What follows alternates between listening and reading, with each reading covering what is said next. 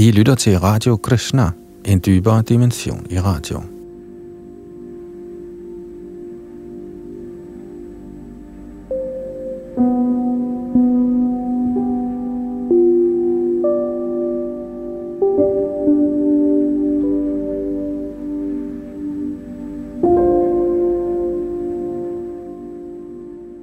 Vi går videre i vores gennemgang af Bhagavad Gita. Vi er i gang med kapitel nummer 9, der hedder Den mest fortrolige viden. Sidste gang stoppede vi ved tekst 29 og går i dag videre fra tekst 30, som er et kendt og vigtigt vers. Her sidder Yadunandandas bag mikrofon og teknik.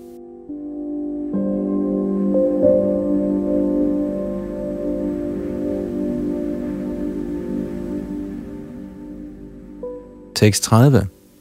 Opichet suduracharo bhajate imamanan yabhak sadhur eva samantabya samyak vyavasito hissaha.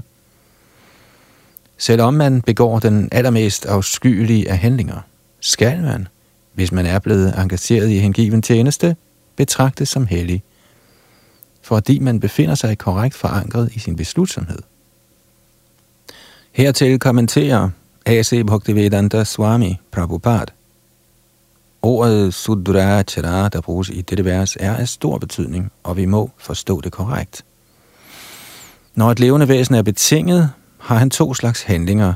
Den ene er betinget, og den anden er konstitutionel. For så vidt angår kroppens beskyttelse samt overholdelse af samfundets og statens regler, er der så afgjort forskellige aktiviteter, sågar for de hengivne, i forbindelse med det betingede liv – og sådanne handlinger kaldes for betingede.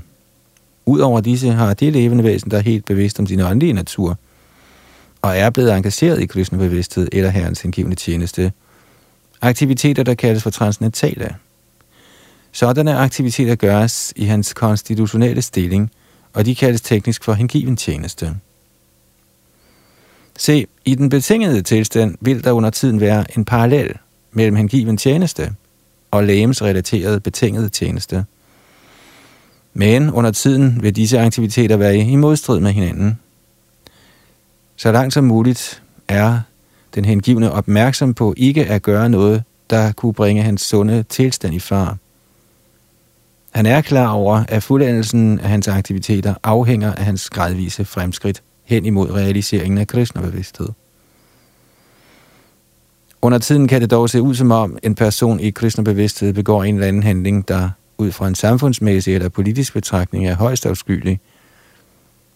Men et sådan midlertidigt fald diskvalificerer ham ikke. I Shrimad Bhagavatam står, at den, som falder ned, men som er helhjertet optaget af den højeste herres transcendentale tjeneste, vil af Herren, der er i hans hjerte, blive renset og tilgivet for denne modbydelighed. Den materielle besmittelse er så magtfuld, at sågar en yogi, der er helt beskæftiget i herrens tjeneste, under tiden bliver indfanget. Men Krishna bevidsthed er så stærk, at et midlertidigt fald med det samme bliver korrigeret.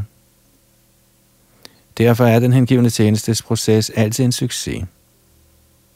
Ingen må håne en hengiven for et hændeligt fald fra den ideelle vej, da, ligesom det vil blive forklaret i næste vers, sådanne fald vil blive stoppet med tiden, lige så snart den hengivne befinder sig helt forankret i Krishna-bevidsthed.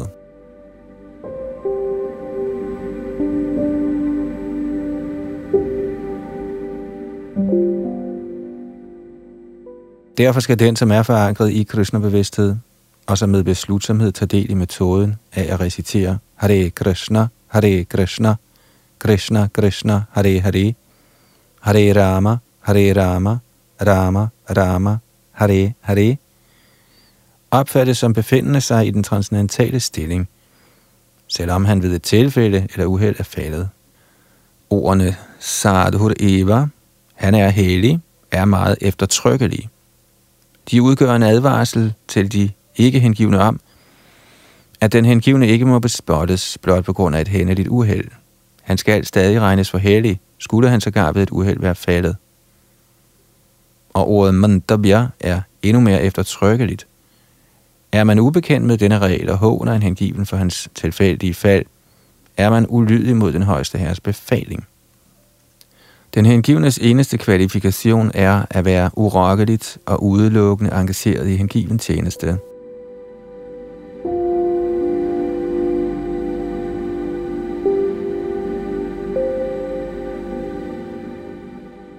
Indra Singha Purana gives følgende udtalelse.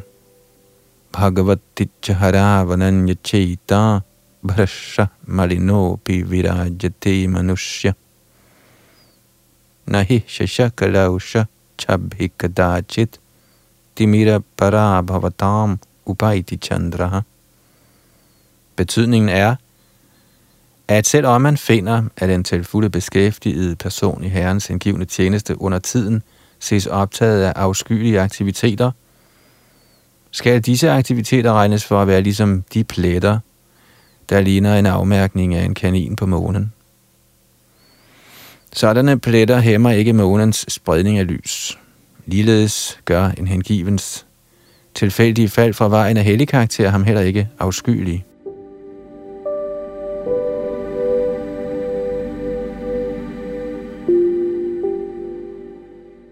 På den anden side må man heller ikke misforstå det derhen, at en hengiven i transcendental hengiven tjeneste har ret til at begå enhver art modbydelig handling. Dette vers henviser kun til et uheld på grund af den stærke kraft i materielle forbindelser. Hengiven tjeneste er mere eller mindre en kriseerklæring mod illusionskraften. Så længe vi ikke er stærke nok til at bekæmpe illusionskraften, kan der forekomme hændelige fald. Men når man er stærk nok, er man som tidligere forklaret ej længere genstand for sådanne fald. Ingen skal udnytte dette vers og begå nonsens i den tro, at han stadig er hengiven. Hvis ikke man får bedre sin karakter gennem hengiven tjeneste, skal det forstås, at man ikke er nogen særlig ophøjet hengiven.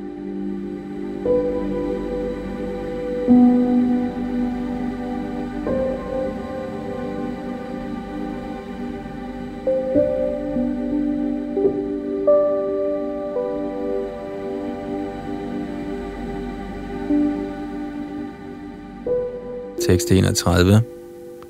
Kshiprang bhavati dharmatma shashvachanting nigachati kaunteya pratijani name bhakta pranashyati. Han bliver hurtigt retskaffende og opnår varig fred. O sønner, kunne de bekendt gøre det tydeligt, at min hengivne aldrig forgår. Kommentar. Dette skal ikke misforstås. I syvende kapitel siger Herren, at den, som er optaget af skadelige handlinger, ikke kan blive herrens indgivende. Den, som ikke er herrens indgivende, har slet ingen gode kvaliteter. Der står følgende spørgsmål tilbage. Hvordan kan den, som giver sig af med afskyelige handlinger, uanset om de er tilfældige eller overlagte, være en ren hengiven? Man kan med rette stille dette spørgsmål. Skurkene, der som udtalt i syvende kapitel aldrig opsøger herrens hengivne tjeneste, har som udtalt i Bhagavad ingen gode kvaliteter. Generelt er den hengivne, der tager del i den hengivne tjenestes ni aktiviteter, i gang med processen af at få alt materiel besmittelse bortrenset fra hjertet. Han anbringer guddommens højeste person inde i sit hjerte, og al syndig smitte bliver naturligt afvasket. Vedvarende tanker på den højeste herre gør ham ren af natur – Ifølge Veda gives der den bestemte regulering, at hvis man falder fra sin ophøjede stilling, må man underlægge sig særlige rituelle metoder for at rense sig. Men her stilles der ingen sådanne krav, da renselsesprocessen allerede er i gang i den hengivnes hjerte, fordi han hele tiden ihukommer guddommens højeste person. Derfor skal recitationen af Hare Krishna, Hare Krishna, Krishna Krishna, Hare Hare, Hare Rama, Hare Rama, Rama, Rama, Hare, Hare, var ved uden ophør. Dette vil beskytte den hengivne for alle tilfældige fald. Han vil således forblive vedvarende fri for al materiel forurening.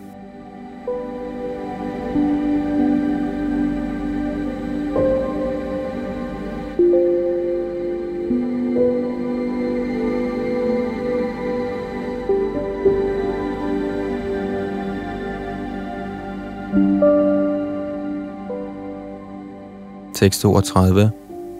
Mang hi bharata vyapasharatya ye bisu yonaya striyo vaishyastatha shudras te biyanti parangatim. O søn af Pratha, de som søger tilflugt hos mig, kan, selvom de måtte være af lavere fødsel, såsom kvinder, Vaishya, det vil sige handlende, eller Shudra, det vil sige arbejdere, opnå den højeste destination. Kommentar. Her bekendt gør den højeste herre klart, at der i hengiven tjeneste ikke gøres forskel på folk i højere eller lavere klasser. I den materielle livs opfattelse gøres der sådanne inddelinger, men for den, som er blevet engageret i transcendental hengiven tjeneste, gøres der ikke. En hver er egnet til den højeste destination. I Shrimad Bhagavatam 2.4.18 står der, at selv de tageligste, der kaldes for chandalaer, hundeædere, kan renses i omgang med en ren hengiven. Derfor er hengiven tjeneste og den rene hengivnes vejledning så stærkt virkende, at der ingen forskel gøres på lavere og højere menneskeklasser. Hvem som helst kan indlade sig herpå. Den simpleste mand kan under ly af en ren hengiven blive renset ved behør i vejledning. Ifølge den materielle naturs forskellige fremtrædelsesformer klassificeres mennesker i kvaliteten af godhed, braminer, i kvaliteten af lidenskab, chatrier eller administratorer, i en blanding af kvaliteterne af lidenskab og uvidenhed, vaishya eller handlende, samt i kvaliteten af uvidenhed, shudra eller arbejdere. De, som er lavere end dem, kaldes for chandalaer, og de fødes i syndige familier. Generelt vil de højere klasser ikke acceptere omgang med dem fra lavere familier. Men den hengivende tjenestesproces er så stærk, at den højeste herres rene hengivne kan sætte folk fra lavere klasser i stand til at nå livets højeste perfektion. Dette lader sig kun gøre, når man søger tilflugt hos Krishna. Som tilkendegivet her med ordet Vyaparashradya, må man helt og fuldt søge tilflugt hos Krishna. Der kan man blive langt mere storslået end de store gjernier og yogier.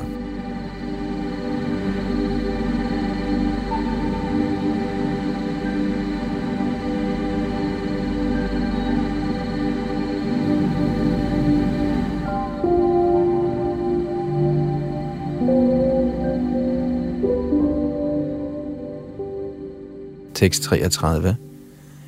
Kinga punara brahmana punya bhakta rajar shayastatha anityam asukhang lokam imang prapya bhajasvamam. Så hvor meget mere gælder dette der ikke for de retskaffende braminer, de hengivne og de hellige konger? Derfor, fordi de er kommet til denne midlertidige elendige verden, yder de kærlig tjeneste til mig. Kommentar. I denne materielle verden er der klasser af mennesker, men trods alt er denne verden ikke et lykkeligt sted for nogen. Der står klart her, Anityam Masukang Lokam. Denne verden er midlertidig og fuld af kvaler, og således ikke beboelig for nogen fornuftig gentleman. Denne verden bliver af guddoms højeste person beskrevet som midlertidig og elendig. Nogle filosofer, navnlig Mayavadi-filosofer, forfægter, at verden er falsk. Men vi forstår ud fra Bhagavad Gita, at verden ikke er falsk. Den er midlertidig.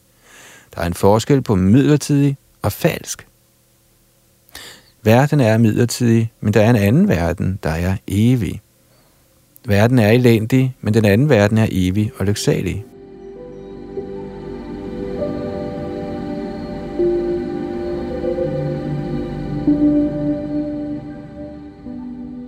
Arjuna var født i en hellig kongeslægt.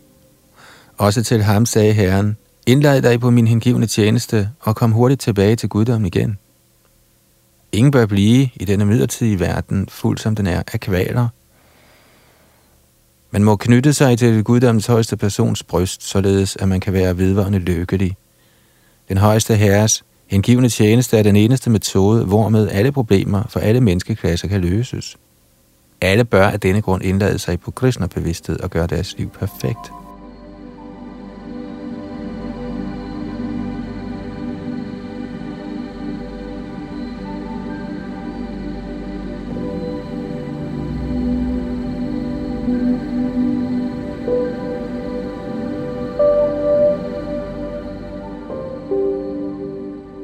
Tekst 34.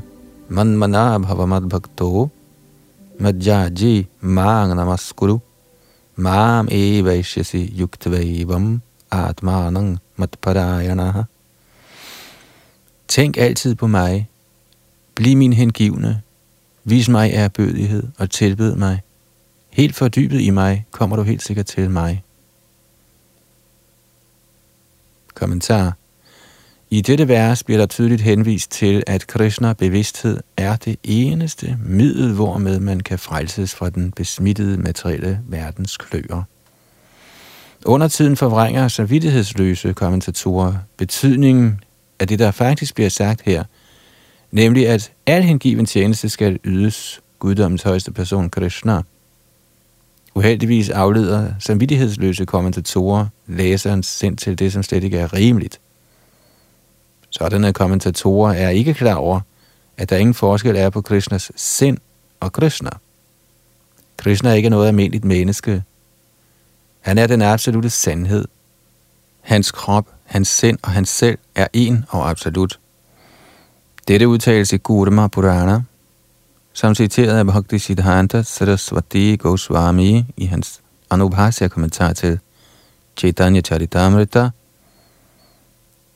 Adi Lila kapitel 5, verserne 41 til 48. Deha dehi vibhedo yang nishvare vidyate kvachit. Dette betyder, at der ingen forskel er i Krishna, den højeste herre, på ham selv og hans krop. Men fordi disse kommentatorer ikke kender denne videnskab om Krishna, skjuler de Krishna og adskiller hans personlighed fra hans sind og krop – Selvom dette er lutter uvidenhed om Krishnas videnskab, tjener visse mennesker penge på at vildlede folk.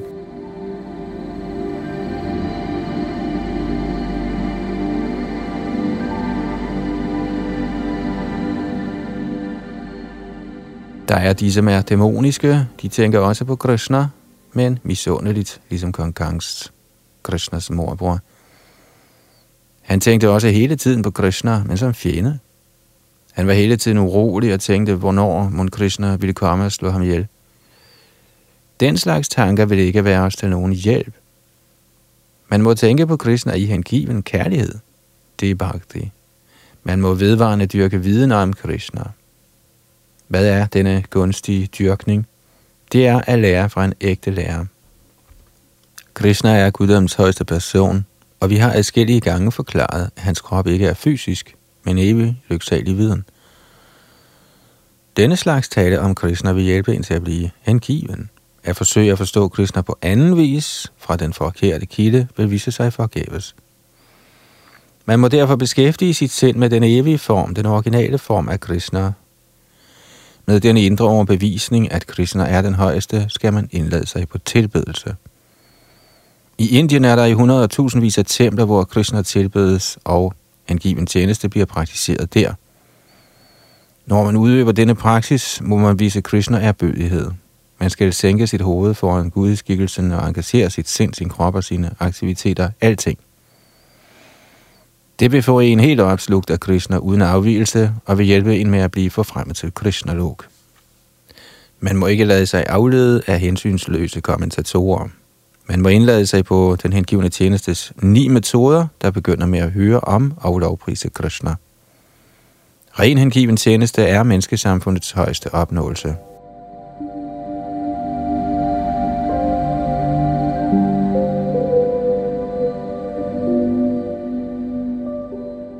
Bhagavad Gita's 7. og 8. kapitler har forklaret ren hengiven tjeneste til Herren, der er fri for spekulativ viden, mystisk yoga og frugtbærende aktiviteter – de, som ikke er helt rensede, kan lokkes af herrens forskellige aspekter, såsom den upersonlige Brahmjoti og den lokaliserede Brahmatma, men en ren hengiven yder den højeste her direkte tjeneste.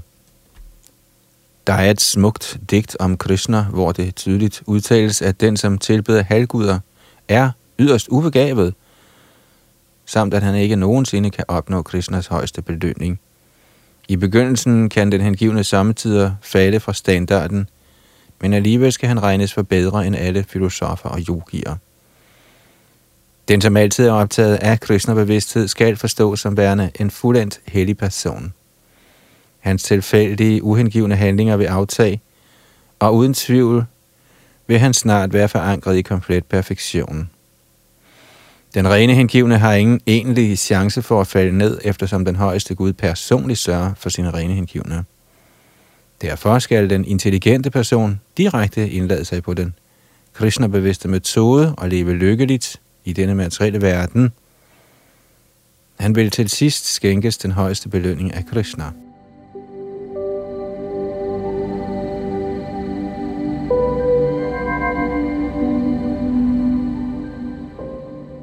Således ender Bhaktivedanta kommentarerne til Srimad Bhagavad Gita's 9. kapitel med titlen Den mest fortrolige viden.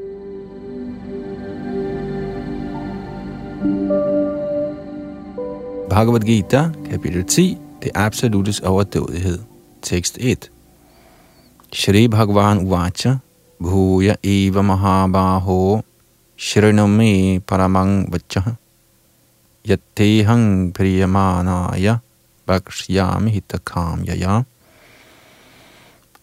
Guddoms højeste person sagde, Hør igen, o Arjuna, med de stærke arme, fordi du er min kære ven, skal jeg til dit eget bedste fortælle dig mere og give dig viden, der er endnu bedre end den, jeg allerede har forklaret. Kommentar Ordet Bhagavan bliver forklaret som følger af Parashat Muni. Den, som er fuldkommen i seks overdådigheder, som besidder fuldkommen styrke, fuldkommen berømmelse, velstand, viden, skønhed og forsagelse, er Bhagavan, guddommens højeste person. Mens Krishna var til stede på denne jord, gav han udtryk for samtlige seks af disse overdådigheder. Derfor har storslået vismænd såsom Parashar Muni alle accepteret, at Krishna er guddommens højeste person. Nu underviser Krishna Arjuna i en mere fortrolig viden om hans overdådigheder og arbejde. Tidligere, med begyndelse i det syvende kapitel, har herren allerede forklaret sine forskellige energier – og hvordan de handler. Nu vil han i dette kapitel forklare sine specifikke overdådigheder for Arjuna. I forrige kapitel har han forklaret sine energier, i den hensigt at etablere hengivenhed med fast overbevisning. Igen i dette kapitel fortæller han Arjuna om sine manifestationer og forskellige overdådigheder.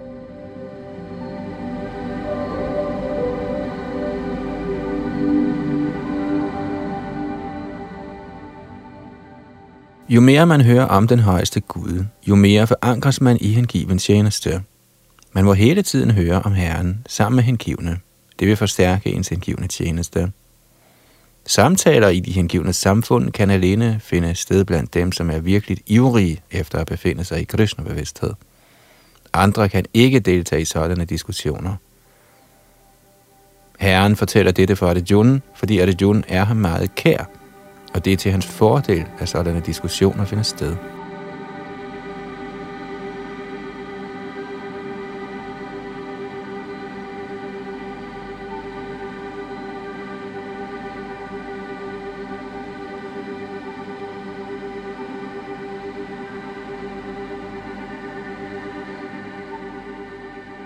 Tekst 2.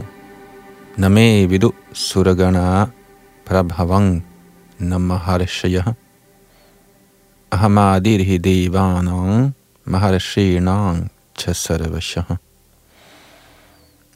Hverken kredsen af halvguder eller de mægtige vismænd kender min oprindelse eller overdådighed, da jeg i enhver henseende er kilden til halvguderne og vismændene. Kommentar. Som udtalt i Brahma Samhita er Herren Krishna den højeste herre.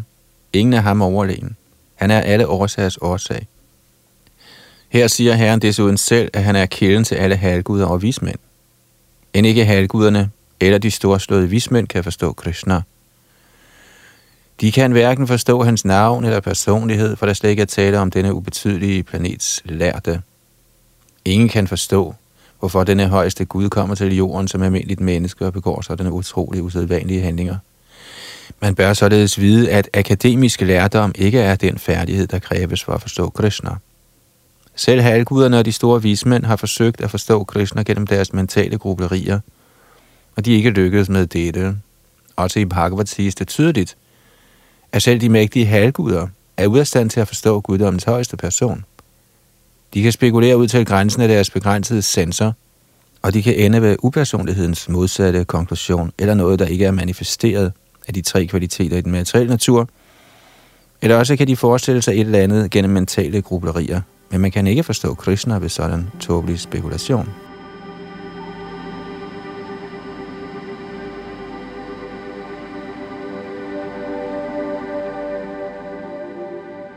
Her siger Herren indirekte, at hvis nogen skulle ønske at kende den absolute sandhed, citat, er jeg til stede her som guddoms højeste person. Jeg er den højeste. Citat slut. Man bør være klar over dette. Selvom man ikke kan forstå den ufattelige herre, der er personligt til stede, er han ikke desto mindre til.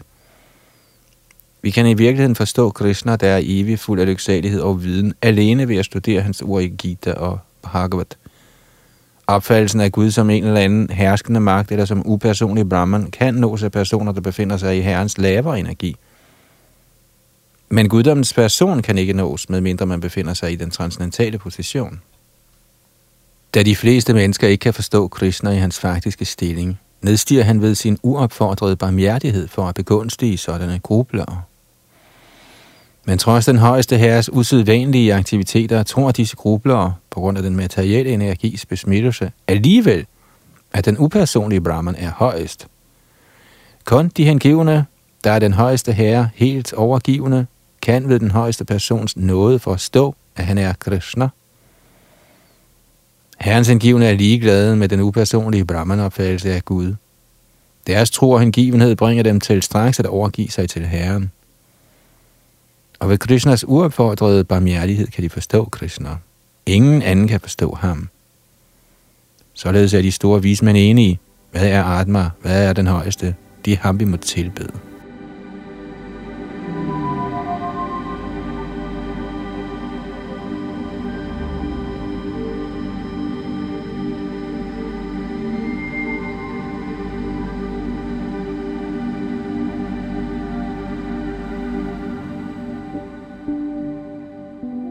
Tekst 3.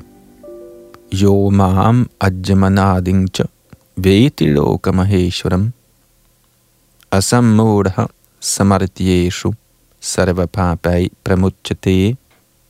Han, som kender mig som den ufødte, som den begyndelsesløse, som den højeste herre over alle verdener. Kun han, som således er uforvirret blandt mennesker, befris for al synd.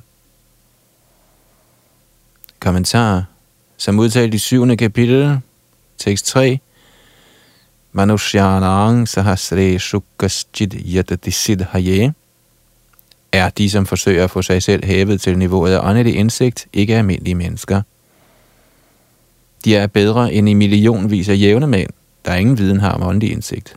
Men at de, som gør egentlige forsøg på at forstå deres åndelige situation, er han, som kan komme til den forståelse, at Krishna er guddommens højeste person, altings ejer og den ufødte. Den mest succesfuldt åndeligt realiseret. Kun på det stadie, hvor man selv fulde har forstået Krishnas uovertrufne stilling, kan man helt komme fri af alle reaktioner på synd.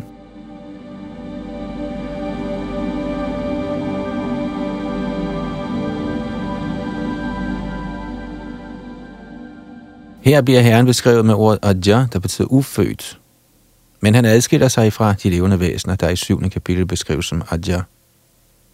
Herren er forskellig fra de levende væsener, der fødes og dør på grund af materiel tilknytning.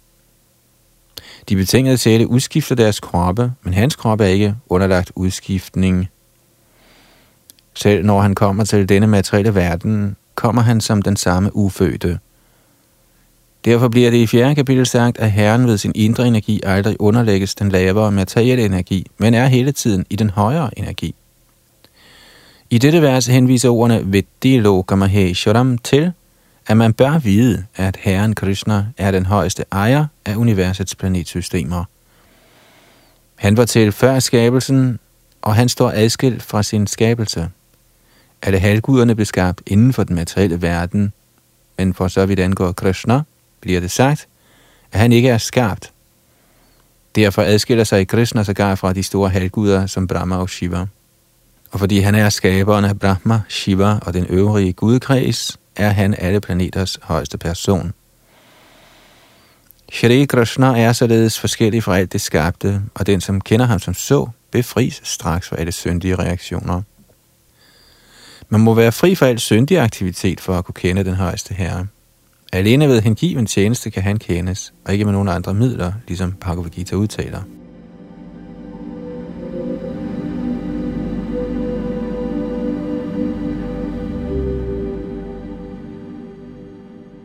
Man skal ikke forsøge at opføre det Krishna som et menneske. Som før sagt, tænker kun den tåbelige, at han er et menneske. Dette bliver igen udtrykt her på en anden måde. En mand, som ikke er tåbelig, som er begavet nok til at forstå den højeste Guds konstitutionelle stilling, er vedvarende fri for enhver reaktion på synd.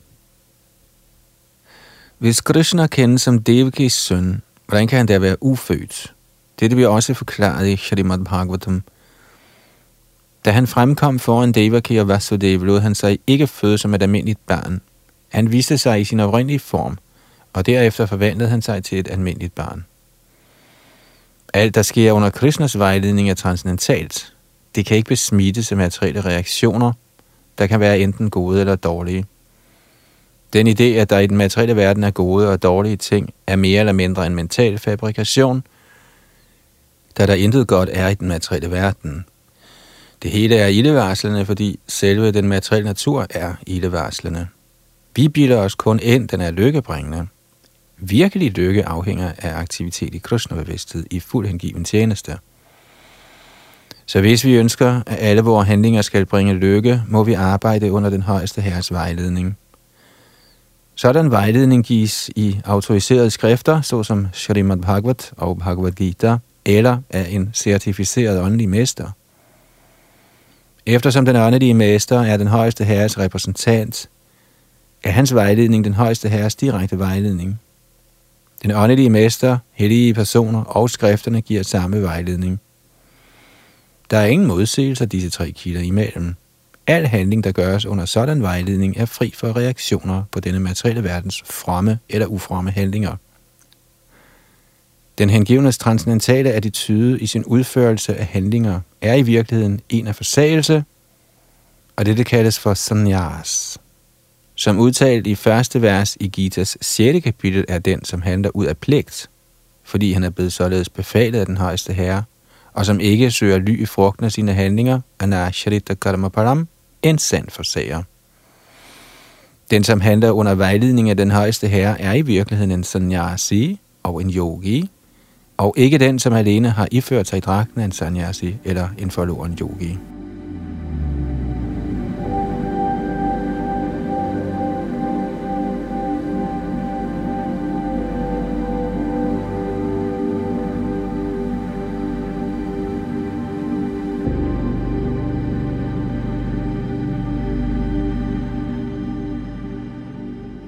Tekst 4 og 5 buddhirigyanam asamoha kshama satyang dhamma shamaha sukhang dukhang bhavo bhavo bhayang cha bhayameva Vacha ahimsa samata tushtis tapodanang yasho yasha.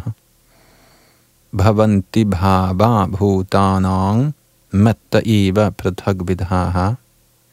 Intelligens, viden, frihed for tvivl og vilfarelse, tilgivelse, sandfærdighed, sansekontrol, sindskontrol, lykke og lidelse, fødsel, død, frygtløshed, ikkevold, ligevægt, tilfredsstillelse, askese, godgørenhed, berømmelse og vandære. Alle disse forskellige kvaliteter i de levende væsener bliver udelukkende skabt af mig. Kommentar. De levende væseners forskellige kvaliteter gode som slette, bliver alle skabt af Krishna, og de beskrives her. Intelligens vil sige evnen til at analysere ting i deres rette perspektiv, og viden vil sige at forstå, hvad som er ånd, samt hvad som er materielt. Ordinær viden, der opnås ved en universitetsuddannelse, har alene at gøre med det materielle og bliver ikke her accepteret som viden. Viden betyder at kende forskel på ånd og stof. I den moderne uddannelse gives der ingen viden om ånden, der er kun tale om at pleje de fysiske elementer og læmelige behov. Derfor er akademisk viden ikke komplet,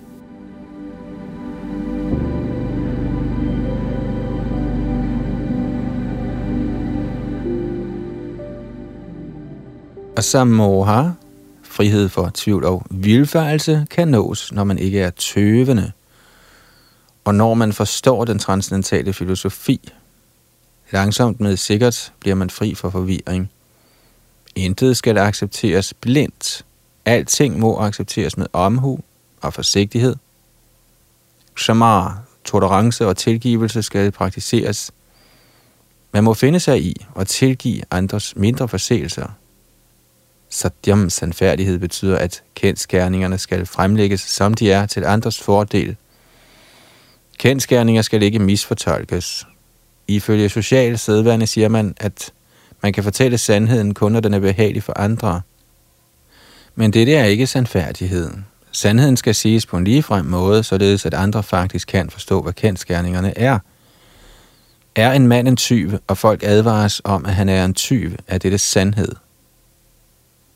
Selvom sandheden under tiden er ubehagelig, bør man ikke holde sig fra at sige den. Sandfærdighed kræver, at kendskærningerne bliver præsenteret, som de er, til andres fordel. Det er definitionen på sandhed.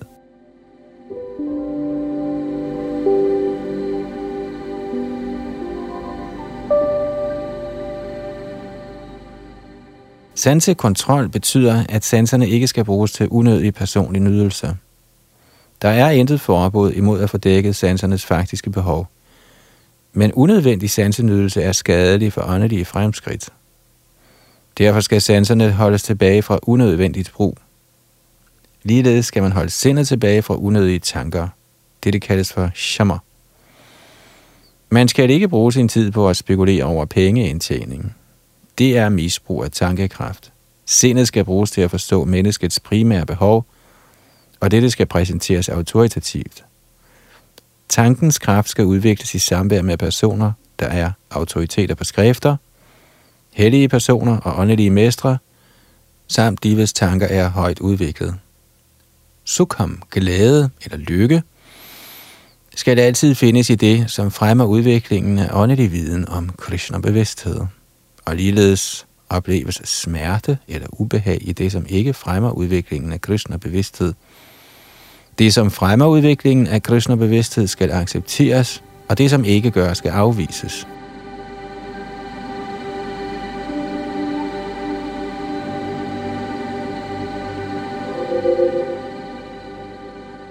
Bhava, fødsel skal forstås henvise til kroppen. For sjælen er der hverken fødsel eller død. Det har vi diskuteret i Gitas begyndelse. Fødsel og død henviser til ens læmeliggørelse i den fysiske verden. Frygt skyldes bekymringer om fremtiden. En Krishna-bevidst person har ingen frygt, da han ved sine handlinger med garanti vender tilbage til den åndelige himmel, hjem til guddommen igen. Derfor er hans fremtid meget lys. Andre ved dog ikke, hvad deres fremtid måtte byde. De mangler viden om, hvad det næste liv rummer. Således er de vedvarende frygtsomme. Ønsker vi frihed for frygt, er den bedste kurs at forstå Krishna og blive vedvarende forankret i Krishna-bevidsthed. På den måde bliver vi fri for al frygt. I Srimad Bhagavatam 11.2.37 står der, Bhayang vitiya bhiniveshata syat. Frygt skyldes vores fordybelse i illusionskraften.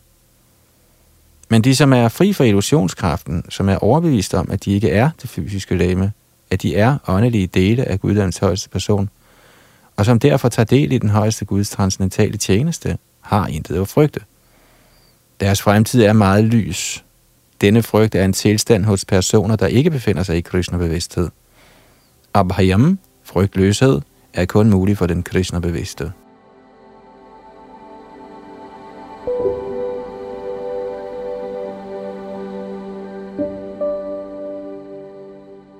Ahimsa, ikke vold, betyder, at man ikke skal gøre noget, der forårsager smerte eller forvirring for andre. Materielle tiltag, der loves af mange politikere, sociologer, filantroper osv., fører ikke til særlig gode resultater, eftersom disse politikere og filantroper mangler transcendental udsyn. De aner intet om, hvad der i virkeligheden gavner menneskesamfundet, Ahimsa betyder, at folk bør trænes således, at de kan have fuldt udbytte af menneskekroppen. Menneskekroppen er tiltænkt åndelig indsigt, og derfor begår enhver bevægelse eller et hvert foretagende, der ikke fremmer dette formål, vold mod det menneskelige læme. Det, som fremmer folkets fremtidige åndelige lykke, kaldes for ikke-vold.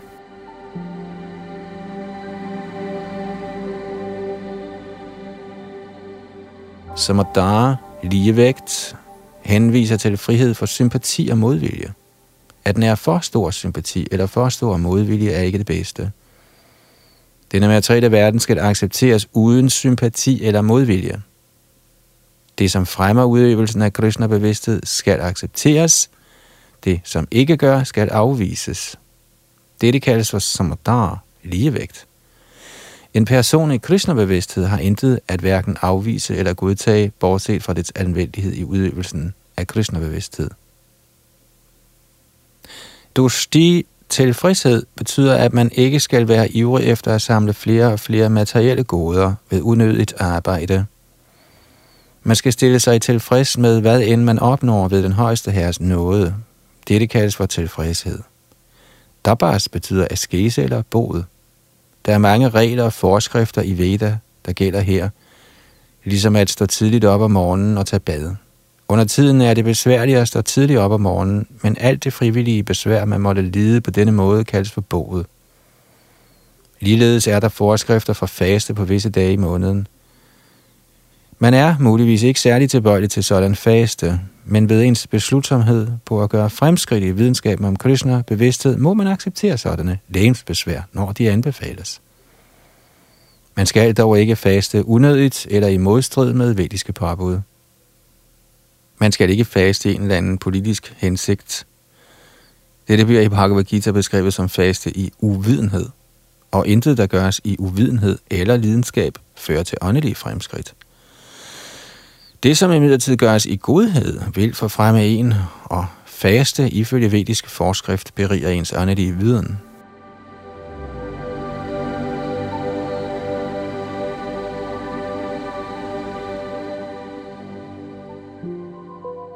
For så vidt angår godgørenhed, skal man give 50% af sin indtjening til et godt formål. Og hvad er så et godt formål? Det er det, som gøres i overensstemmelse med Krishna bevidsthed. Ikke alene er dette et godt formål, men det bedste formål. Fordi Krishna er god, er hans formål også godt. Således skal godgørenhed gives en person, der tager del i Krishna-bevidsthed. I den vediske litteratur bliver det parabudt, at godgørenhed skal gives til braminerne. Denne skik følges stadig, og men ikke særlig pænt efter de vediske forskrifter. Men dog er påbuddet det, at godgørenhed ydes braminerne. Hvorfor? Fordi de bedriver højere kultivering af åndelig viden. En brahmana eller en brahmin forventes at bruge hele sit liv på at forstå brahman. Brahma janati di brahmana. Den, som kender brahman, kaldes for en brahmana. Således gives godgørenhed til brahminerne, fordi de konstant er optaget af højere åndelig tjeneste og ikke har tid til at tjene til udkommet. Ifølge den vediske litteratur skal godgørenhed også ydes den, som befinder sig i livets forsagende orden, sanyasien. Sanyasierne tigger fra dør til dør, ikke for at få penge, men i forkyndende øje med. Systemet er, at de går fra dør til dør for at vække familiefædrene fra deres uvidende slummer.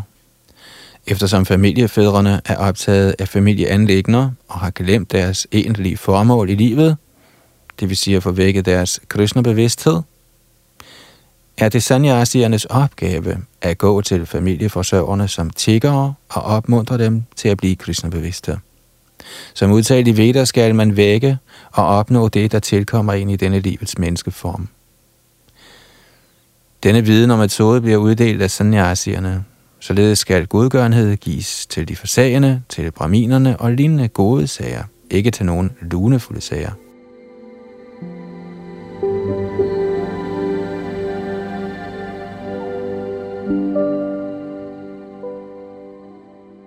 Yashas berømmelse skal forstås ifølge herren Chaitanya, der sagde, at en mand er berømt, når han kendes som en storslået hengiven. Det er rigtig berømmelse.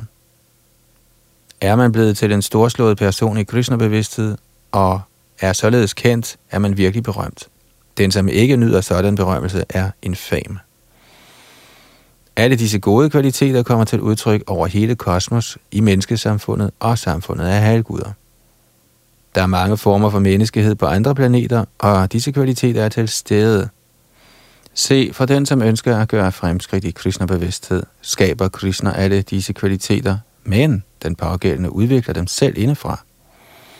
Den, som tager del i den højeste herres hengivende tjeneste, udvikler alle de gode kvaliteter efter den højeste herres arrangement.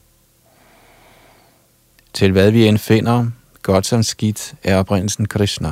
Intet kan vise sig i denne materielle verden, der ikke er i Krishna. Dette er viden. Selvom vi ved, at ting befinder sig i forskelligt situeret, må vi komme til den erkendelse, at alt udstråler fra Krishna.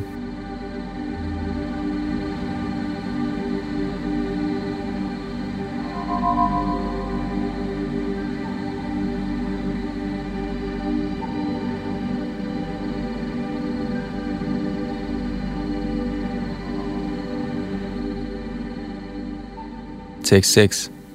Maharishaya Saptapurve Chatvaro Manavastatha Madabhava Manasa Jata Yeshang Loka Ima Prajaha.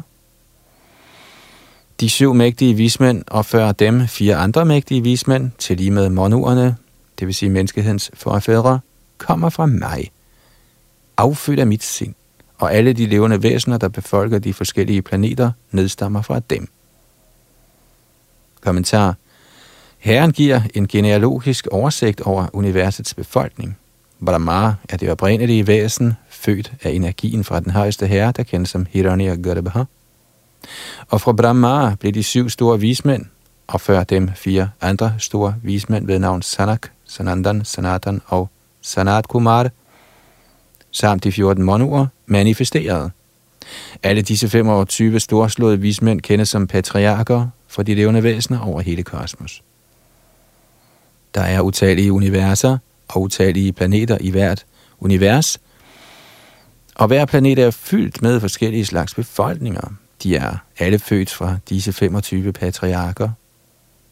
Brahma underlagde sig boet i 1000 af halvgudernes år, før han ved Krishnas nåde kunne forstå, hvordan han skulle skabe.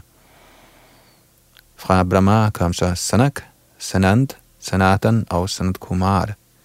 Så Rudra og så de syv vismænd.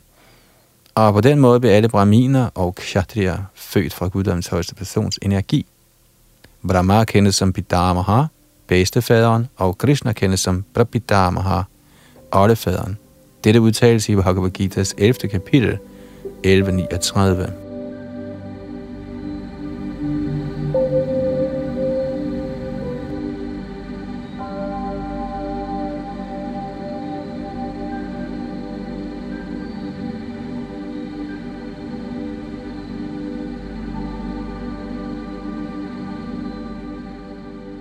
Tekst 7. Etang vibhuting yogang cha mama yo vedi tatvataha so kalpena yogena yujate natra sangshayaha. Den, som er faktuelt overbevist om denne min overdådighed og mystiske kraft, indlader sig på ulegeret hengiven tjeneste. Herom hersker ingen tvivl. Kommentar. Højdepunktet for åndelig fuldkommengørelse er viden om Guddoms højeste person. Men mindre man er fuldt og fast overbevist om den højeste herres forskellige overdådigheder, kan man ikke tage del i hengiven tjeneste. Som regel ved folk godt, at Gud er stor, men de kender ikke detaljerne omkring hans storhed. Her er detaljerne. Er man faktuelt vidne om, hvordan Gud er stor? Bliver man en naturligt overgiven sjæl, der tager del i Herrens hengivende tjeneste – når man i virkeligheden kender den højeste overdådigheder, er der intet andet alternativ end at overgive sig til ham. Denne faktiske viden kan fås gennem beskrivelserne i Bhagavad og Bhagavad Gita og lignende bøger.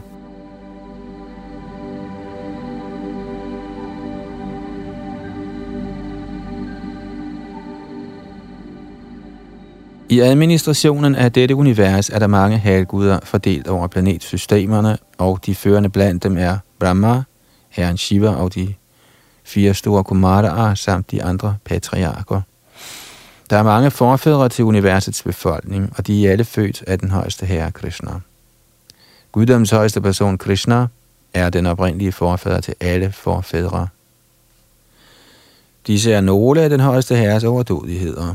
Når man er fuldt og fast overbevist om disse, accepterer man Krishna med stor tro og uden tvivl, og man tager del i hengiven tjeneste.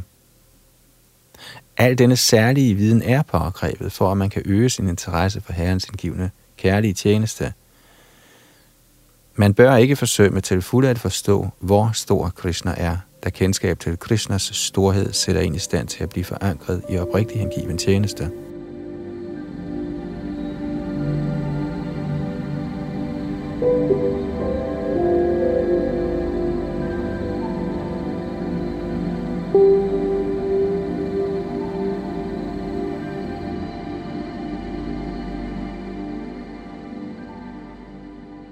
Tekst 8. Ahang sarvasya prabhavo matta sarvang pravartate iti matva bhajanti mang buddha bhava samanvitaha. Jeg er kilden til alle åndelige og materielle verdener. Alting udstråler fra mig. De vise, der ved dette, yder mig hengiven tjeneste og tilbyder mig af hele deres hjerte. Kommentar.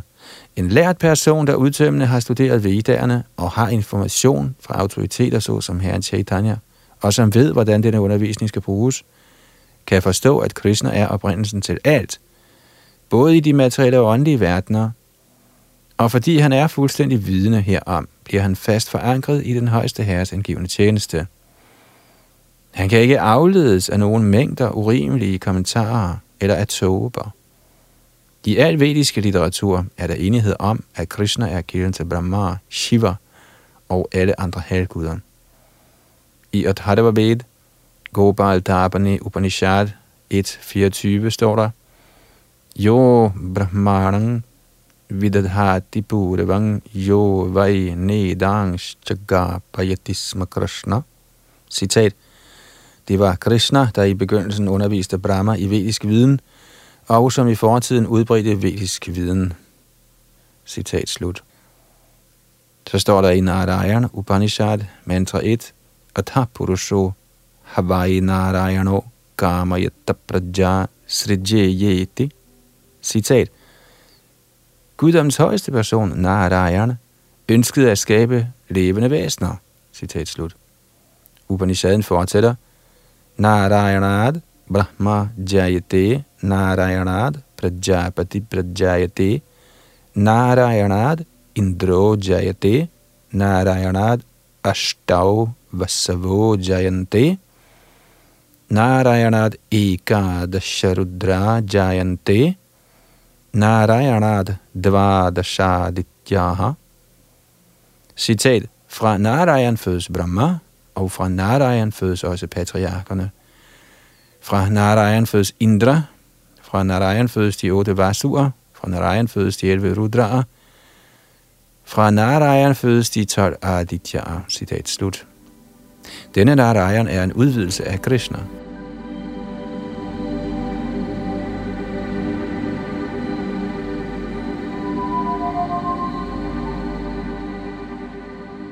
I de samme Vedaer står, Brahmaneo Devaki Putra Citat, Devaki søn Krishna er den højeste person. Citat slut. Det er fra Narayana Upanishad 4. Så står der, Ego Vainarayana Asin Brahma Na Ishano Napunagni samavne Me Djab Aprathive Na Nakshatrani Na Surya. Citat. I skabelsens begyndelse eksisterede kun Guddoms højeste person, Narayana. Der var ingen Brahma, ingen Shiva, intet vand, ingen ild, ingen måne, ingen stjerner på himlen, ingen sol. Citat slut. Fra Maha Upanishad 1. I Maha Upanishad bliver det til lige udtalt, at herren Shiva blev født fra den højeste herres pande. Således siger vedderne, at det er den højeste herre, Brahmas og Shivas skaber, der skal tilbedes. I Moksha Dharma siger Krishna også, Prajapating charudrang chapyahameva srajami vai. Tau himangna vijanito mama maya vimohitau. Citat. Patriarkerne, Shiva og andre er blevet skabt af mig, Endskønt de ikke er klar over, at de er skabt af mig, fordi de er ført bag lyset af min illusionskraft. Citat slut. I Varaha Purana står der også, Narayana paro devas tasma jatas chaturmukha tasmad rudro bhavad deva satchasarava gyatangataha. Citat. Narayana er guddoms højeste person, og fra ham blev Brahma født, fra ham blev Shiva født. Citat slut.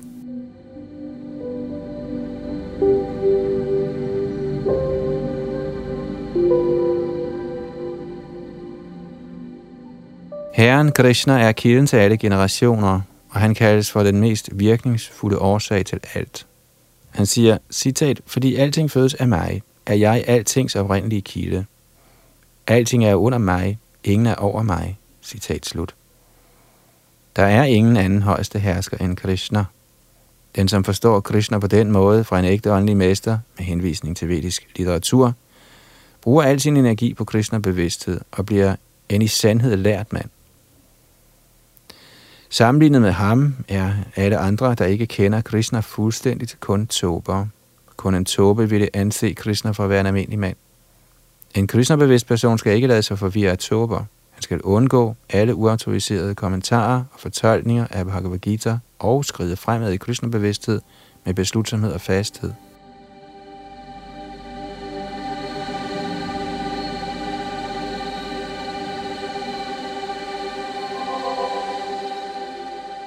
Det var så tekst nummer 8, vi nåede at få med her i denne time af vores oplæsning fra Bhagavad Gita.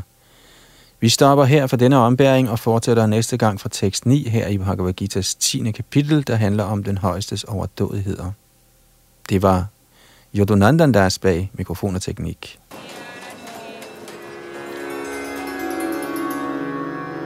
Shri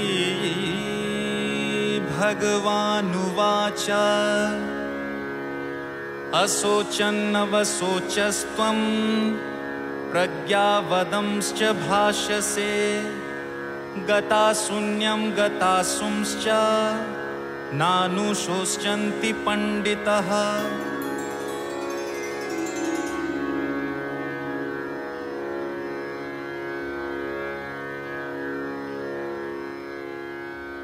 Don't cry, my friend, no grief. Hear these words of Sri Krishna from Bhagavad Gita. Never was there a time when I did not exist, nor you, nor all these kings, nor in the future